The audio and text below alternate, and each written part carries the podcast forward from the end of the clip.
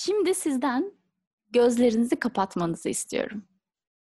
Gözlerinizi kapatın. Beyaz bir kağıt getirin e, gözünüzün önüne.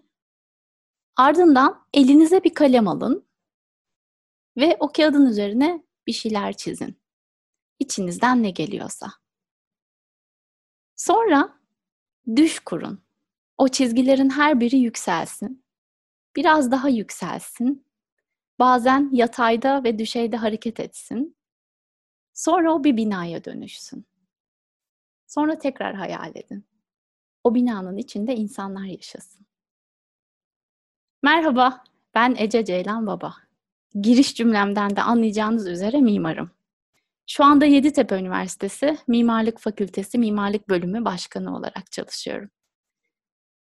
Az önceki egzersizi kendimle her yaptığımda hala çok heyecanlanırım. Bu beni hala çok heyecanlandırır ve tekrar tekrar yeni düşler kurdurur.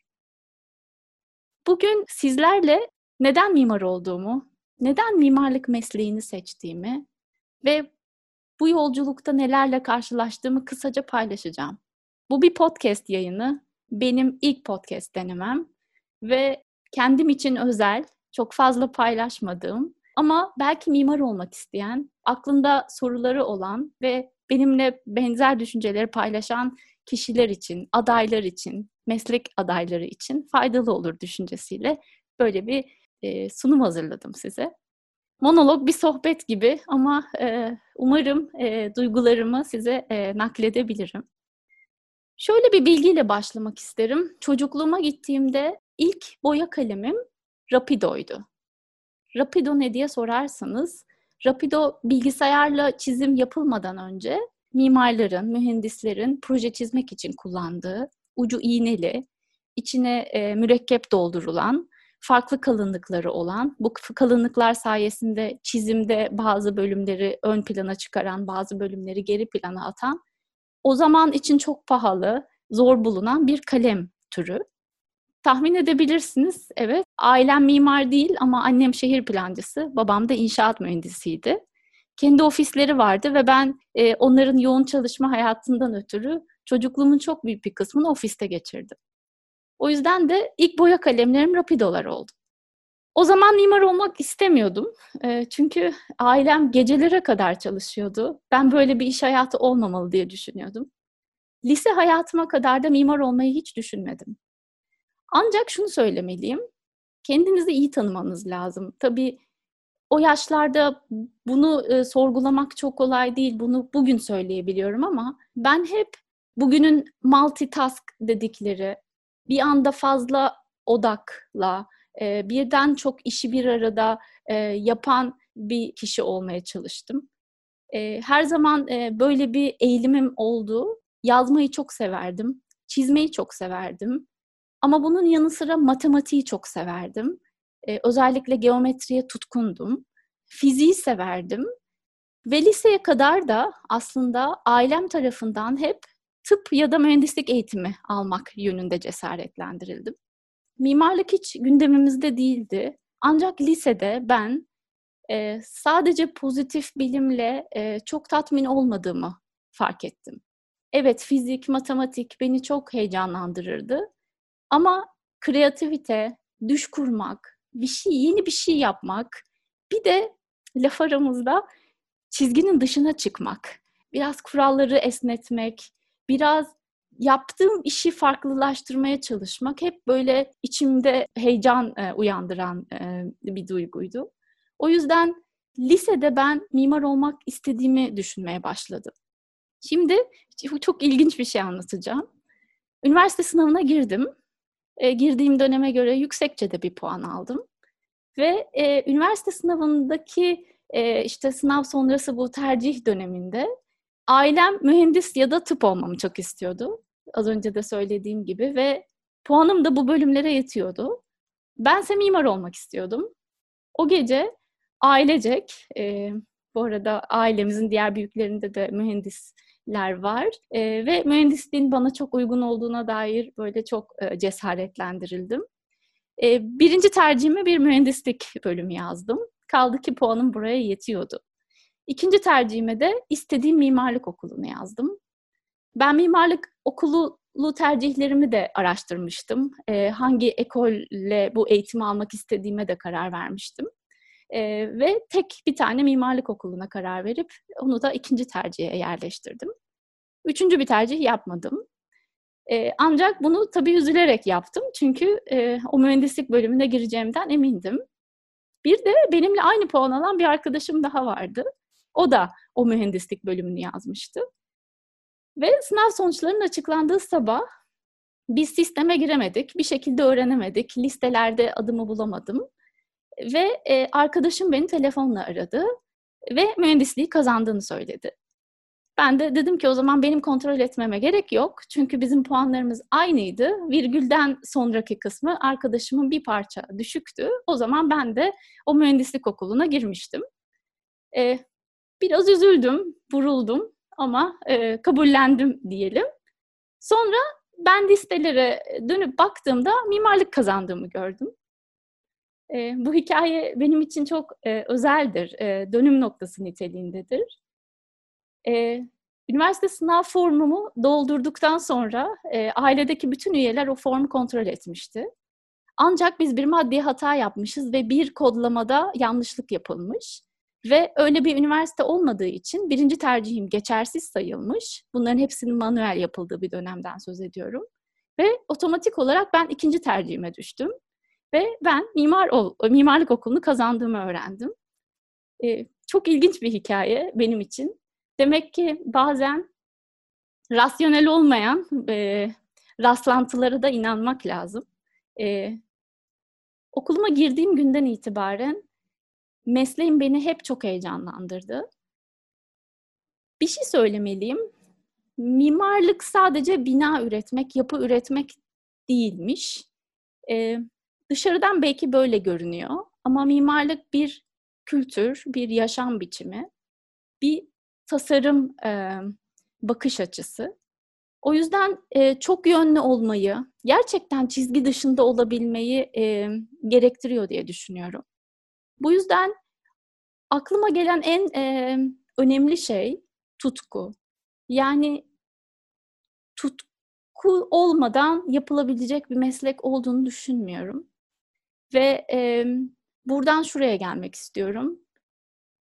Yüreğinizden geçen, içinizden geçen e, isteği uygulamaya gayret edin. Bana hayat bir şekilde yardım etti ve ben gönlümden geçen mesleğe kavuştum. E, ama benimki çok e, gerçekten çok uç ve farklı bir örnek olmayabilirdi ve ben e, istemediğim bir meslekten mezun olup başka bir e, yerde şu anda başka birileriyle konuşuyor olurdum. E, çok mutluyum. Mimar olduğum için çok mutluyum. E, bir şey daha söz etmek istiyorum. Az önce söylediğim çok boyutluluk, e, mimarlık mesleği için vazgeçilmez bir şey. E, benim için en büyük heyecan verici kısmı e, bilim ve sanatın karışımı olmasıdır. E, bilim olmazsa olmaz çünkü mimarlık eğitiminin içinde mühendislerle ya da mühendislik alanıyla değdiğimiz çok fazla bölge var. Ama bir de işin estetik, kreatif, yaratıcı ve e, düş kurduran tarafı var. Ve bu da sanatsal tarafı. İkisi harmanlandığında, ikisi çarpıştığında mimarlık ortaya çıkıyor. Ve mimarlık sadece bina üretmek değil dedim ya. Mimarlık işte bu çarpışmadan çıkan her türlü enerjide üretim alanına imkan veriyor. Ben mimarlık okuluna girdiğim günden itibaren şöyle bir karar verdim. Nasıl ameliyata girmeyen cerrah olmaz, sahada olmam lazım mutlaka üretimin içinde olmam lazım. Profesyonel mesleğin içinde olmam lazım. Ama benim çocukluk tutkum olan yazmak, araştırmak, böyle bir işin peşinde koşmak bu da benim en büyük tutkumdu. E, bu da akademik kariyer tarafında beni destekleyen bir güdü oldu ve ben hep e, mesleğim boyunca e, hem akademik hem de profesyonel meslek hayatımı bir arada tutmaya gayret ettim. Mimarların genelde eşleri de mimar oluyor. Benim de öyle. Ben burada e, çizginin dışında değilim. E, eşimin mimar olması ve serbest çalışıyor olması bu deneyimi hep paralel götürebilme olanağı da sağladı bana. E, şimdi Yeditepe Üniversitesi'nde e, mimarlık eğitimini bugüne ve daha çağdaş bir e, düzeye taşımak için e, bütün ekibimizle olan e, gücümüzle çalışıyoruz. E, bir de e, benim mimarlık okuduğum dönemde üniversitelerin sahip olduğu ekoller vardı. İşte Fransız ekolü, Alman ekolü, Amerika ekolü gibi ve hani siz belli bir çerçevede bir eğitim alırdınız. Şimdi e, Yeditepe Üniversitesi Mimarlık bölümünü en güçlü kılan taraflardan bir tanesi bütün bu ekollerin de harmanlaş, harmanlanmış olması ve bu ekollerin sadece mimarlık bağlamında değil, biraz daha farklı ölçeklerle de ve disiplinler arası çalışmalarla da harmanlanmış olması. E, hem akademik kadro buna uygun hem de bizim dinamik e, bakış açımız buna uygun. E, ben bu yüzden bugün tekrar sınava girip tekrar mimar olmak ve Yeditepe Üniversitesi'nde mimarlık okumayı çok isterdim. Çünkü şöyle bir şey paylaşacağım. Her proje dersine girdiğimde, öğrencilerimle her tasarım tartışmasına girdiğimde hemen bir yerde durup kendimi öğrencinin yerine koyup ben ne yapardım diye sormaya başlıyorum. E, bu da benim bu e, motivasyonumu hep körükledi. E, bir insan mutluysa e, işini mutlulukla yapar ve başarı böyle gelir. E, başarısızlıklar da aslında süreçlerimizin bir parçası. E, bunları da e, hani ders alacağımız, e, bizi geliştirecek e, unsurlar olarak görmek lazım. E, pek çok başarısızlıklarla da karşılaştım. Pek çok hayal kırıklıklarıyla da karşılaştım. E, onlar olmadan zaten işin keyifli tarafını anlatabilmek, onu ayırt edebilmek de çok mümkün değil kanımca.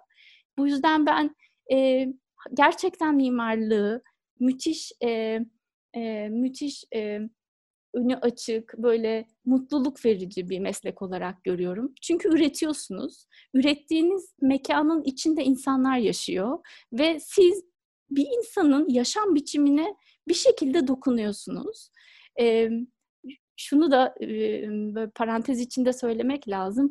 Mimarlık gerçekten insanın e, egosunu okşayan bir meslek ve mimarların egoyla e, iletişimini, egosunu kontrol altına alması gerektiğine dair de çok fazla araştırma vardır. Çünkü e, yarattığınız bir şey size ait ve onu yoktan var ediyorsunuz. Tabii bu çok e, heyecan verici ve ruhunuzu da e, besleyen bir şey. O yüzden e, bu, bu konuyla ilgili de çok şey duymuşsunuzdur belki hani bu alanla ilgilenen kişiler için söylüyorum.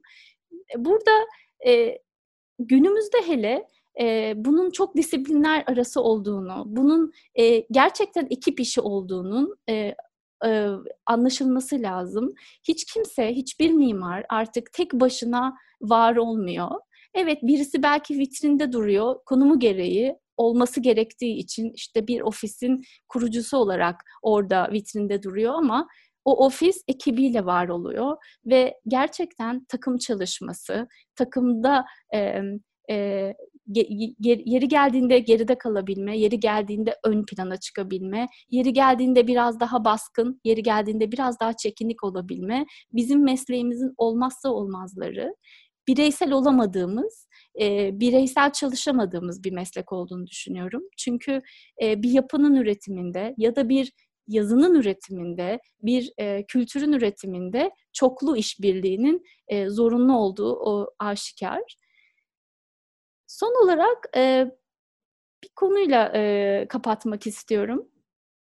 Az önce tutku dedim. E, gerçekten içinde tutku olmadan e, yapılabilecek bir meslek olduğunu düşünmüyorum. O yüzden meslek seçiminin de e, gerçekten kişinin kendisine kendisini iyi tanıyarak ne istediğini kendisine sorarak yapılması gerektiğini düşünüyorum. Bu yüzden ben adaylara böyle bir mesaj vermek istiyorum. Önce durun, kendinizi tanıyın, ne istediğinize karar verin. Ondan sonra da kararınızdan dönmeyin. Bu e, puanınıza göre verilecek bir karar değil. kente, şehre göre verilecek bir karar hiç değil. O yüzden e, ne istediğimizi bilmek önemli. Konuşmanın sonunda bir şeyin altını çizeceğim. İstanbul çok büyülü bir şehir. Belki ileriki podcast e, kayıtlarında İstanbul'a dair çok şey konuşacağız ama e, İstanbul'da mimarlık eğitimi almak bence bir e, ayrıcalık. Çünkü e, en az 6 bin yıl, bazı araştırmacılar daha e, eski olduğuna inanıyor. E, dünyanın en eski kentlerinden bir tanesi. Biz mimarlıkta palimpsest diyoruz. Çok katmanlı bir şehir. Her katmanında farklı kültür, farklı din, farklı e, insan, farklı ırk e, ve onların ürettiği yapılar. İstanbul çok e, zengin ve görülesi bir kent. E, her mimar İstanbul'u görmek istermiş. E, e, İstanbul'da mimarlık eğitimi almanın başka bir ayrıcalığı olduğunu da düşünüyorum. E, İstanbul Yeditepe'li. E, biz de Yeditepe Üniversitesi'yiz. E, isimleri de aslında e, eş anlamlı. E, ben mimar olmak isteyen herkesin Yeditepe Üniversitesi Mimarlık Bölümünü araştırmasını, bizim çalışmalarımızı incelemesini, bizleri e, bizlere sorularını sormasını ve e, bizlerle iletişime geçmesini bekliyorum. Ben bütün adaylara başarılar diliyorum. Tekrar görüşmek üzere. Sevgiler.